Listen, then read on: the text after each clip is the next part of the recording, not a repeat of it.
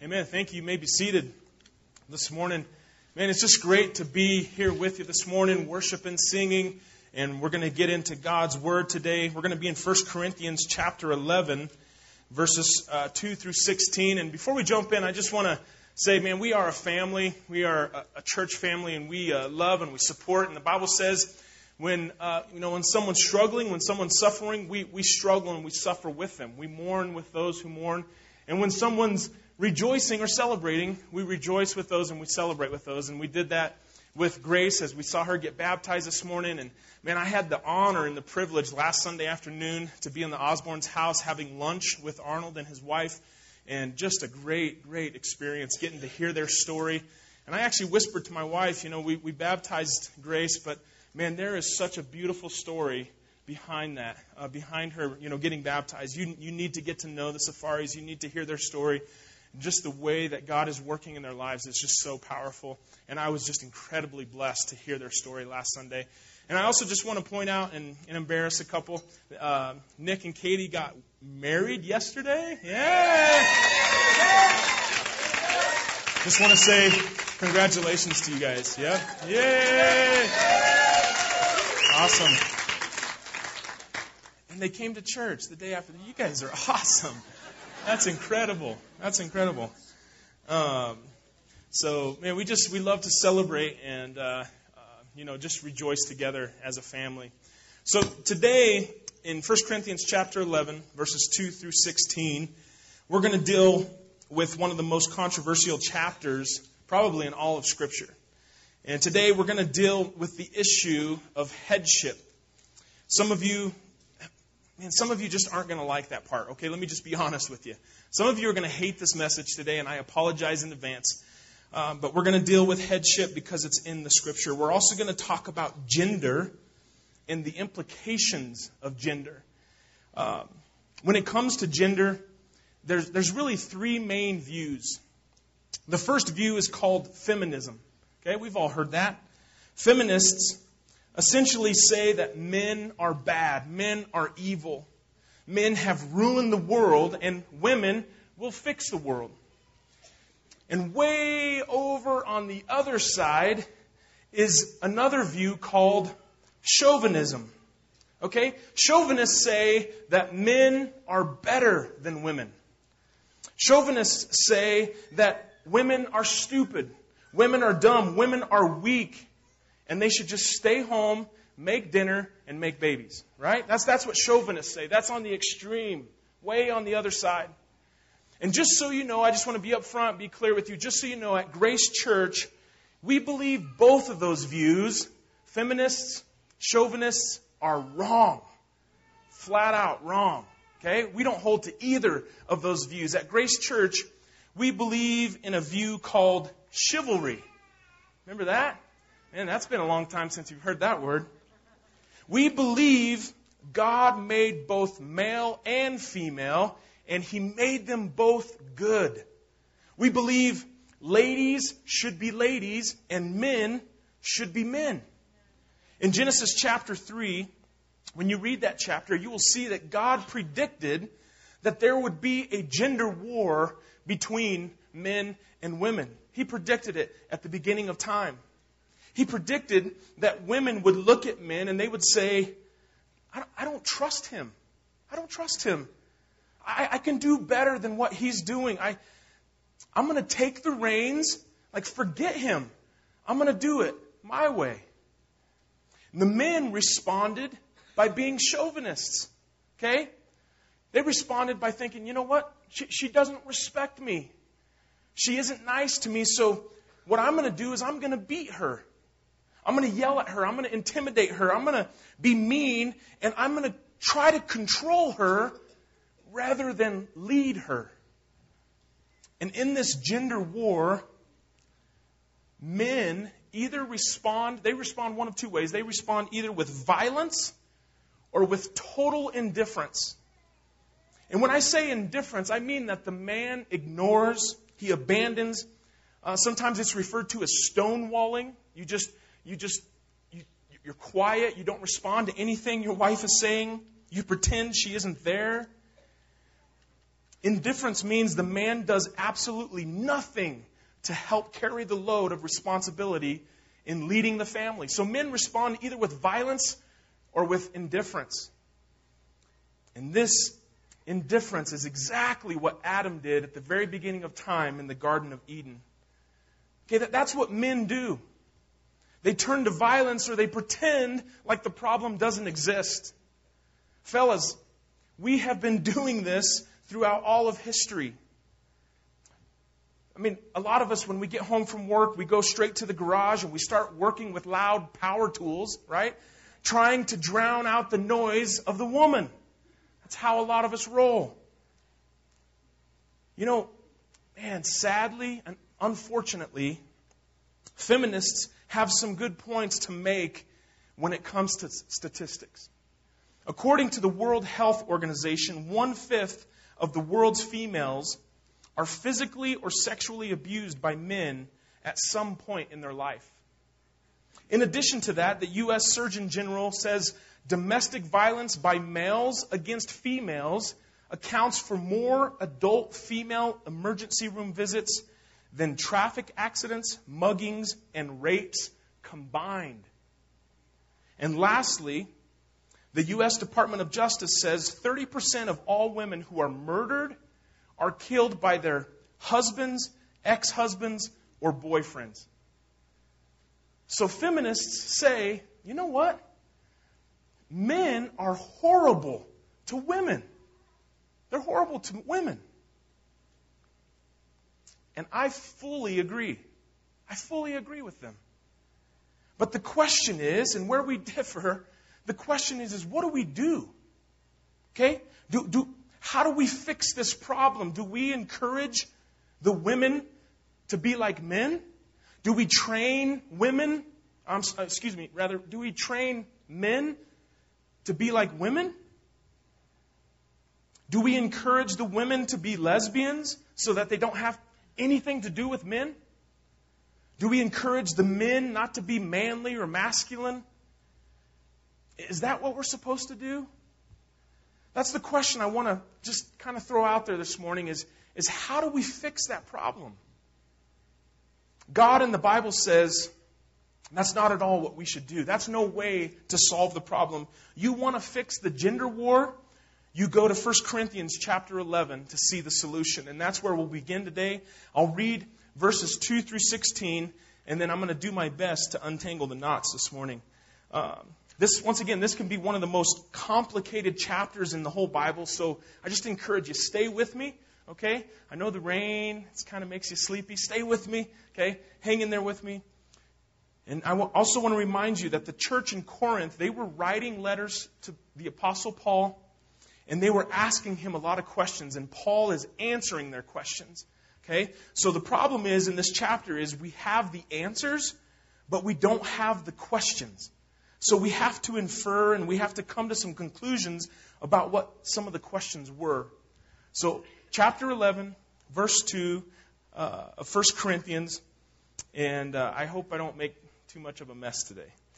Pastor Paul says, now I commend you because you remember me in everything and maintain the traditions even as I deliver them to you. Okay, here comes one of the most hotly debated verses in all of Scripture. Here it is. But I want you to understand that the head of every man is Christ, and the head of a wife is her husband, and the head of Christ is God. Verse 4. Every man who prays or prophesy, uh, prophesies with his head covered dishonors his head, but every wife who prays or prophesies with her head uncovered dishonors her head, since it is the same as if her head were shaven.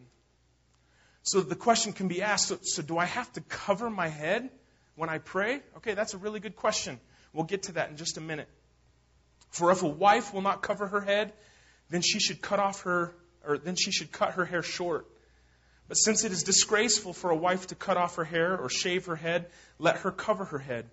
For a man ought not to cover his head, since he is the image and the glory of God. Fellas, I just want to say something to you really quick. Most of you have been told, okay, that you're losers, um, you're, you'll never amount to, to much, okay, there's no purpose in life for you. Just, just go and you know, live wild and crazy. Gentlemen, I want to say, you are the glory of God.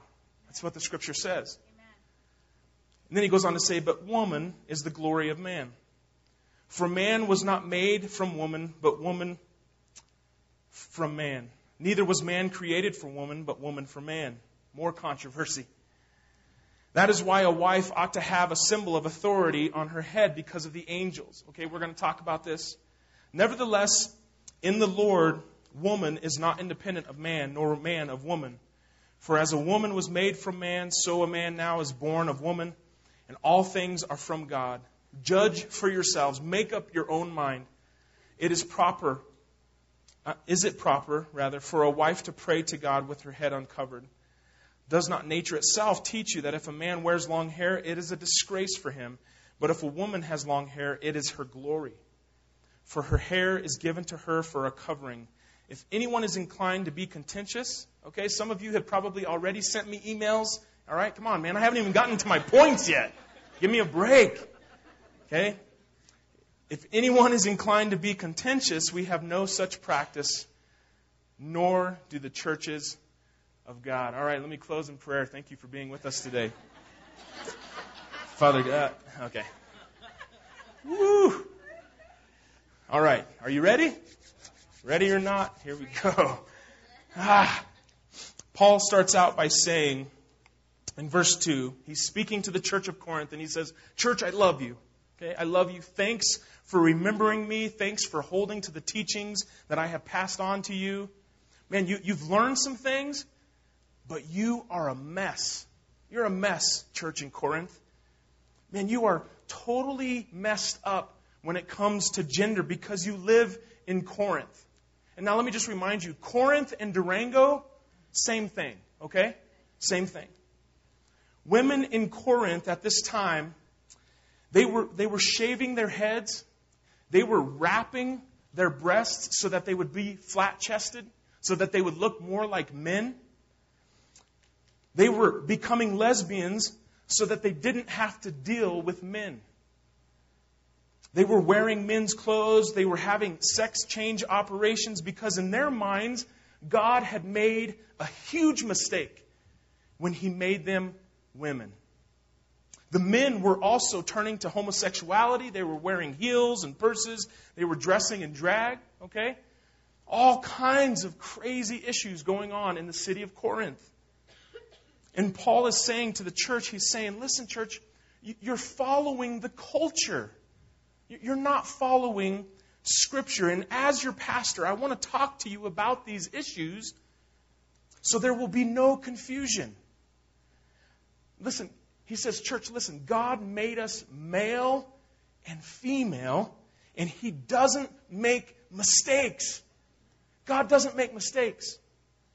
So don't be ashamed don't disregard the gender God made you because it was part of His created order, it was part of His plan. As we move to verse 3, we see that the Trinity is the best example for us to follow in order for us to have healthy relationships. I've, I've counseled couples that have come from horrendous families, horrendous backgrounds, awful experiences, and the comment has been made where, where am I supposed to look to for an example of how to be a husband, how to be a father, how to be a wife, how to be a mother? Where should I look? Where do a man and woman look for an example of a healthy relationship?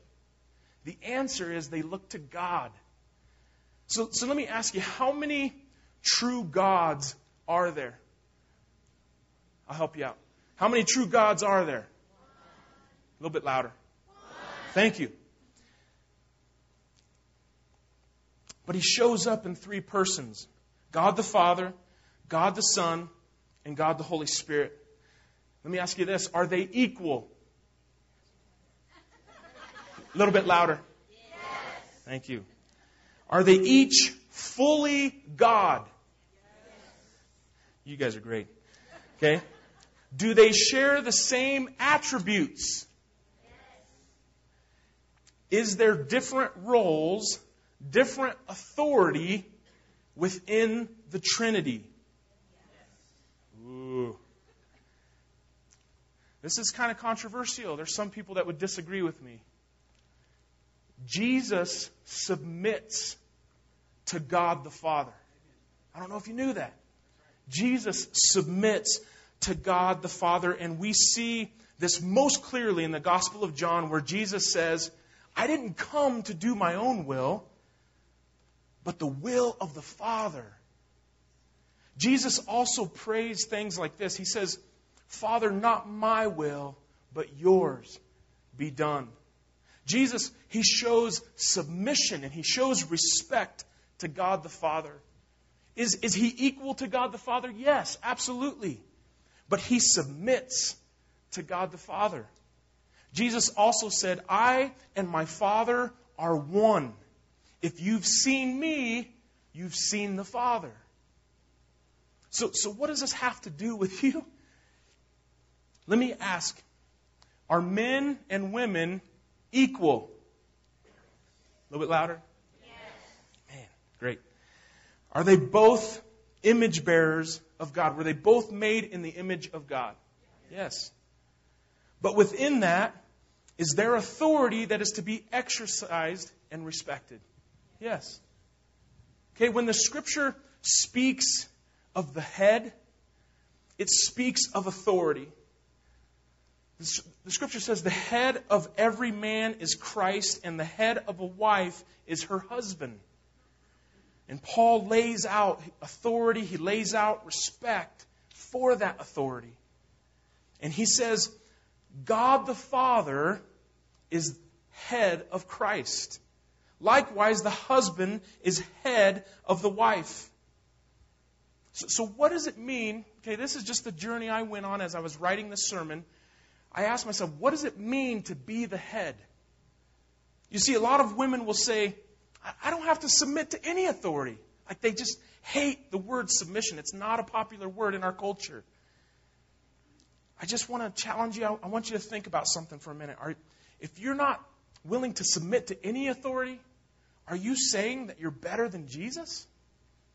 Because he submits to the authority of the Father. Some of you men will respond and you'll say, I love this message. Ah, I like this. I like to be the boss. That's not at all what it means to be the head. Not even close. Okay? You're not the boss.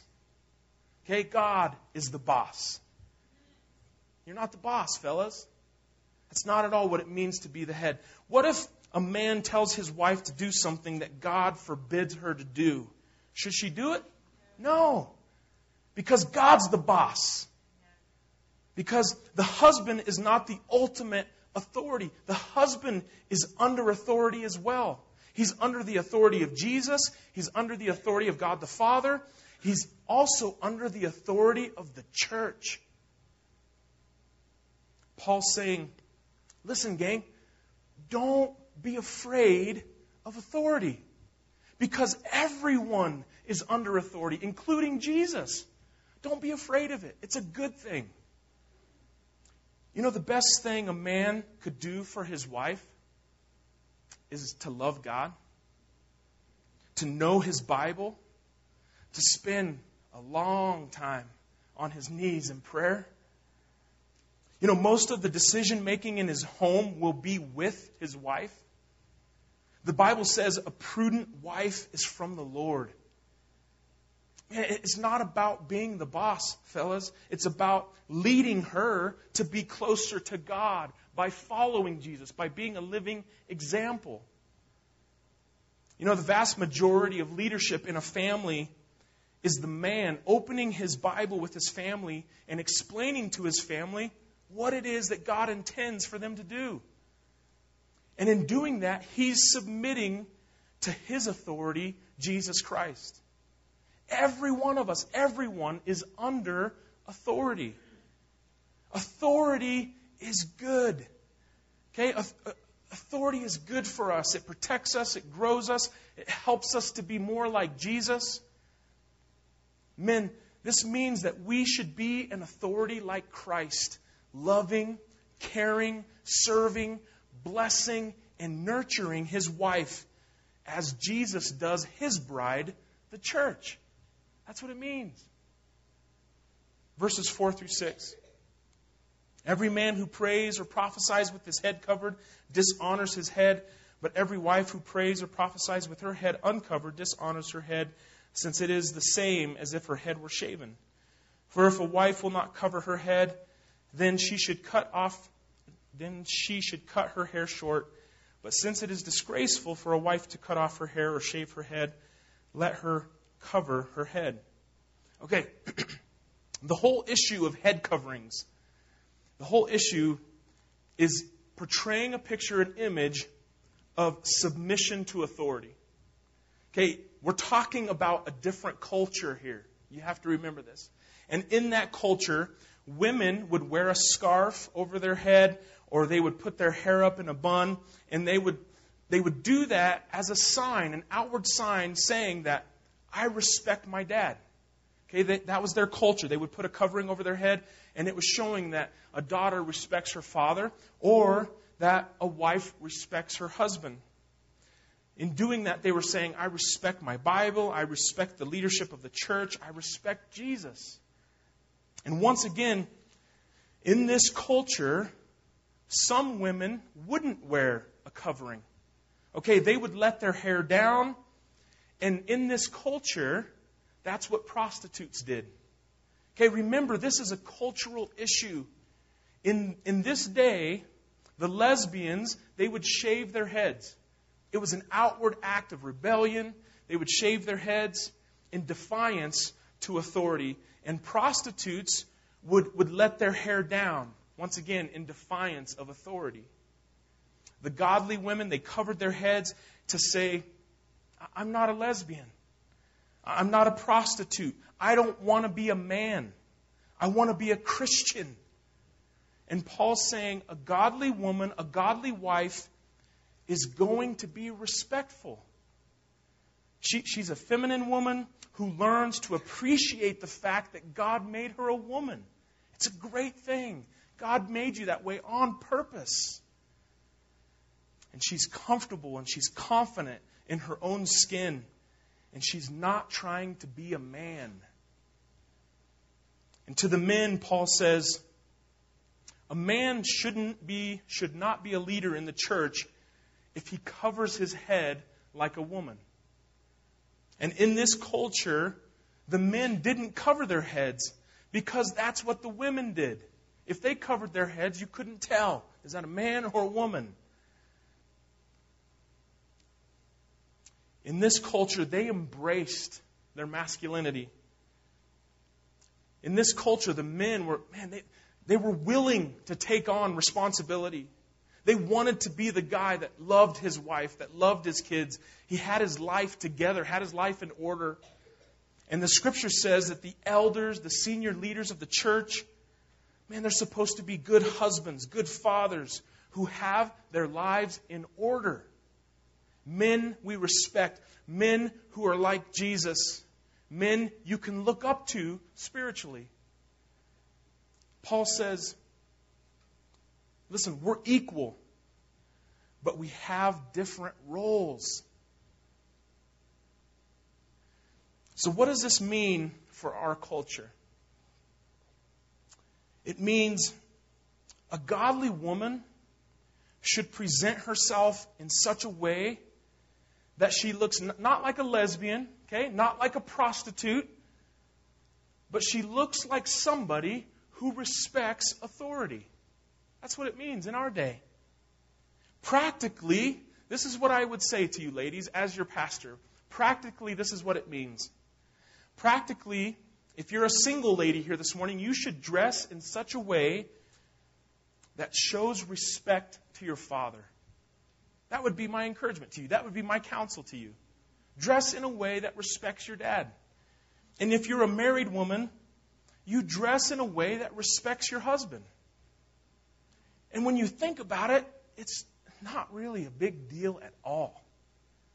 We make it a big deal because of sin and rebellion, and it's not a big deal. Women who don't respect authority and men who don't, you know, they don't, they, they don't respect the men that don't ex- exercise their authority in, in godly ways.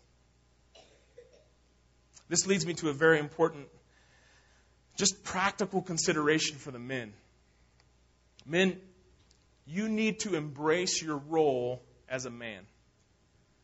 You need to embrace your duties as men and don't be afraid of responsibility.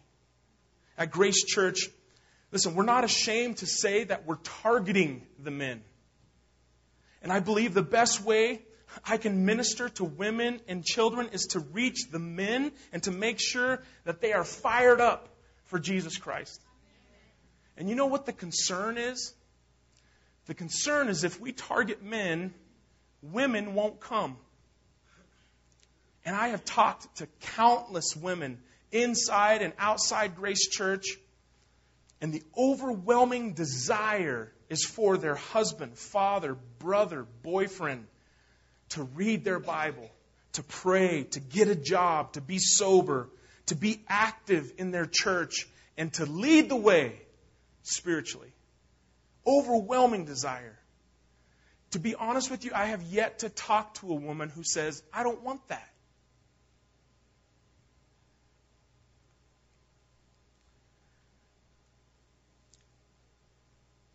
Don't be afraid, fellas, to be a man. Don't be afraid of it. And ladies, don't be afraid to be a woman. God didn't make a mistake when He made you the way He did. And to keep it simple, I believe Paul is saying this. I believe Paul is saying a man should look like a man, and a woman should look like a woman. Men should be men. Okay? They shouldn't be feminine, dressing like women, afraid of responsibility. No. Man, they should work hard. They should be able to hold down a job. They should be able to pay their own bills. They're not drunks. They're not cowards. Man, they do things well. They're responsible. They're respectful. And they're loving and serving Jesus in the process. Man, that's right, Pastor Justin. That's good. That's good. It's really quiet today. Ladies, the scripture says the woman was made to help. And, and many will say, Oh, I hate that. That's so degrading. Like, how dare you say such a thing? I, I don't want to be a helper. Let me, man, just kindly and gently and lovingly as your pastor. Remember, I said that in my prayer at the beginning of this message that God is for you. I'm for you. He wants the best for you. I want the best for you. Let me kindly remind you that in the New Testament, the Holy Spirit is called a helper. So, ladies, those of you that are helpful to your husbands, you have the same role as the Holy Spirit. That is not degrading in the slightest. It's not demeaning. It's actually honoring. Secondly, ladies, I just want you to know that your husband, he needs you. Trust me, he needs you. Okay? I need my wife. She was gone for two nights the ladies' retreat, and everything almost fell apart. Okay? I need her. I am a mess without her. Ladies, what does this mean for those of you who are single? You may be asking, like, so am I just supposed to wait around for a husband? Like, no. Okay? Go to college, get a degree, start a career, get involved in ministry. But I, I, I do want to speak something to you. I want to say, when you get married, just know that things are going to get interrupted. Things will change when you get married. Because some single ladies, they say, I don't want my life to change.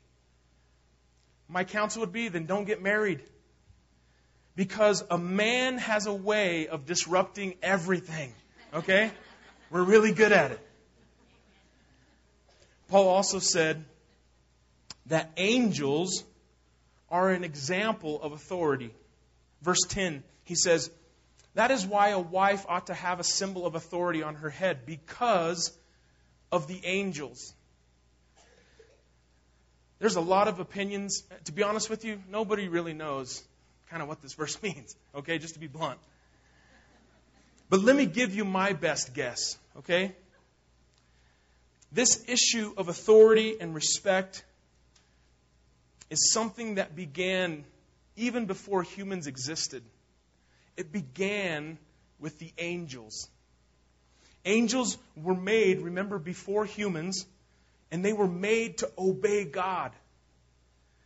Some of them did obey God, some of them did not obey God. And the ones that didn't, we call them demons. So Paul's saying, hey, listen, fellas, when you don't respect the authorities of Jesus, ladies, when you don't respect the authority of your husband, it's demonic. Some of the angels, man, they already tried this. They already tried to rebel against God. They tried to rebel against godly authority, and it didn't work out so well for them. They got booted out. I'm just suggesting that we should look at the example of angels and demons, and it might keep us from being so rebellious. The next point is the fact that men and women need each other. Okay? That's why the feminist and the chauvinist views they don't work because we need one another. We need each other. Verse 11. Nevertheless, in the Lord, woman is not independent of man, nor man of woman. For as woman was made from man, so man is now born of woman. All things are from God. The first woman came from man, and every man's sense has come from woman. The fact is, we depend on each other. We need one another. The world is going to tell you this. The world will say, be independent. And the Bible says, no, no, no, no. That's how you get destroyed. Ecclesiastes 4:12 says, "A person standing alone can be attacked and defeated, but two can stand back to back and conquer.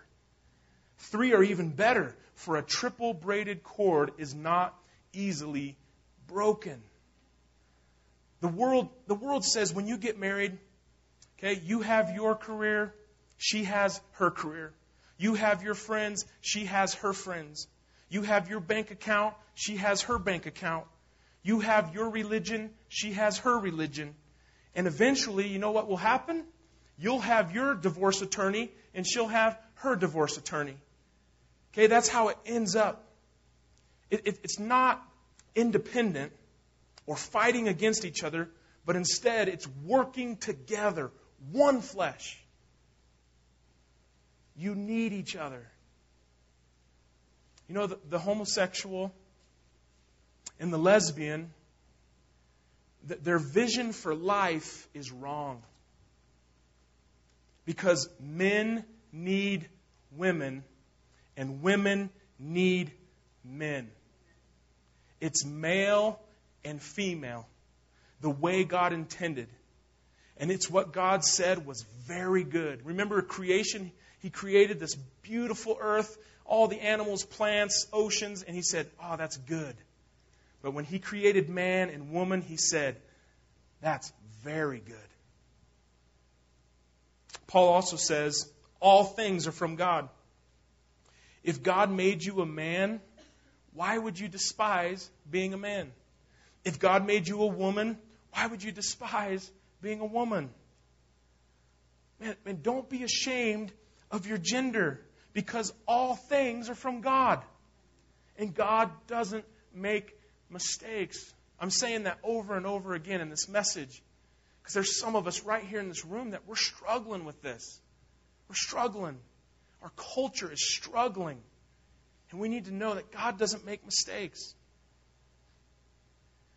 Men should be masculine, women should be feminine.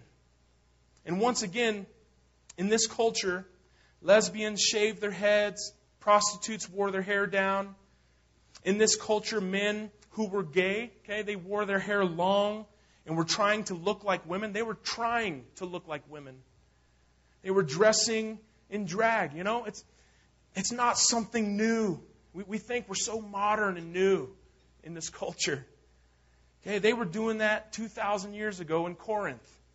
It's not modern, it's not new, it's not hip, it's not cool. So, so what about our culture? Can, can women have short hair? Can men have long hair? Like your dreams to be a rock star and I just crushed it? Paul said, Judge for yourselves. And I believe Paul is saying, in every culture, men need to look like men, women need to look like women.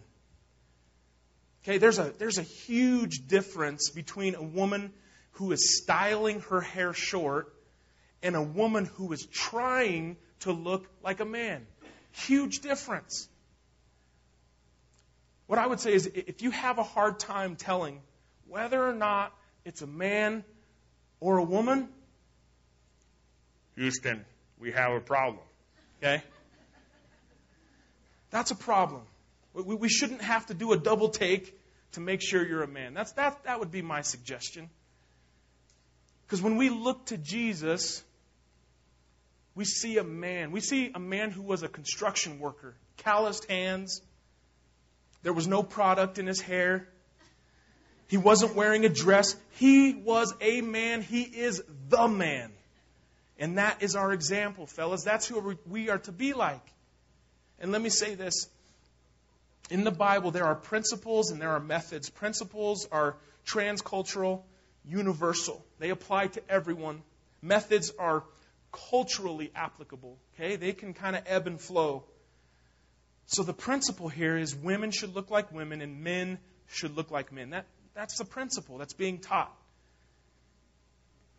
And let me just say, men, if, if you're wondering what you should do to appear more masculine, let me give you just three suggestions, okay?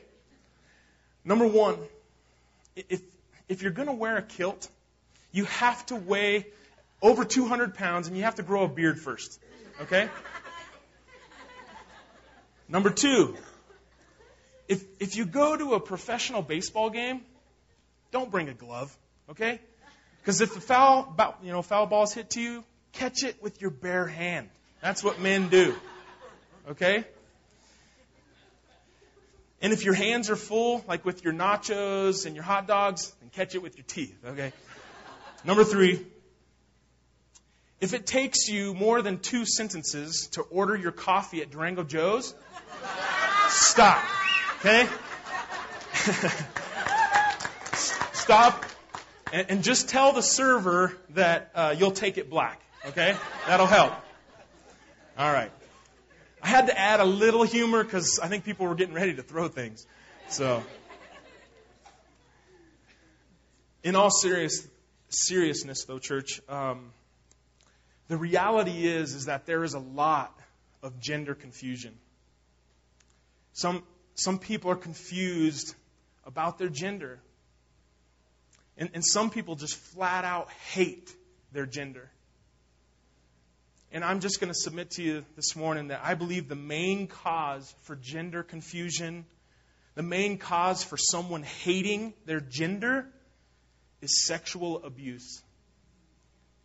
Most guys who struggle with gender issues were molested when they were younger. Most women who become lesbians or they don't trust men they were molested or sexually abused at some point in their life. And there's a lot of gender confusion issues, but when you peel back the layers, abuse usually lies at the core. And to those of you, man, I, I, love you. Our church loves you. You are welcome here. We're walking through this with you. To those of you who are struggling in this way, I just want to say instead of defending your lifestyle, I, I want to encourage you to deal with your abuse. And, and see if that doesn't help to clarify your identity.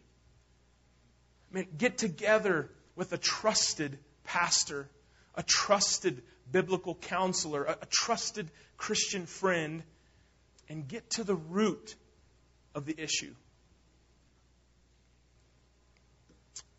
So, in closing, good men, okay, good men nourish, they encourage, they protect. Good men provide for their wife, they provide for their family. Good men, they build up their wife, they nurture them to be more like Christ. And a wife that is under the headship of a man who loves and serves Jesus has a life full of love, security, safety, and joy. That's what God intends. I want you to know that's the heart of God. A wife under the headship of a man who loves and serves Jesus, to be blunt, she feels spoiled. That's the way it should be. That's what it means, fellas, to be the head. So, what in the world does this have to do with worship? Our culture says be independent, do your own thing, survival of the fittest, right? Don't submit to authority. Don't submit. Don't submit. God says true worship begins by being under authority. Men loving Jesus, loving their wife, loving their family, nourishing them, encouraging them, protecting them physically and spiritually. It's ladies loving Jesus and respecting men who use their God given authority like Jesus does. That, church, is where true worship begins. An old saying is no one struts to the cross. God, He doesn't like pride, He doesn't like arrogance. And if you walk in thinking you're all of that, you are not worshiping God. He doesn't receive that worship. He receives worship of someone who is humble, someone who is coming to him with their hands open, ready to serve. That's the worship he receives. And it begins by being under his authority. And so I want to say, church, if you haven't put your faith in Jesus Christ, you have to start there. Wife, maybe you're like, man, I'm going to deal with my husband later. Right now, I need to get my relationship with Jesus right first. Fantastic. That's where you need to begin. You need to start there. Okay? Maybe your husband is a mess. Maybe your wife is a mess. You know who isn't a mess? Jesus. He won't abandon you, He won't abuse you. He loves you, He's going to protect you. Start there. Make sure your relationship is right with Him this morning. I'm going to invite the band up, and uh, we're going to close out this morning with a song called Overcome. And uh, I just want to say thanks, church, for getting through that chapter with me. Really appreciate it. Let me close in prayer. Father God, thank you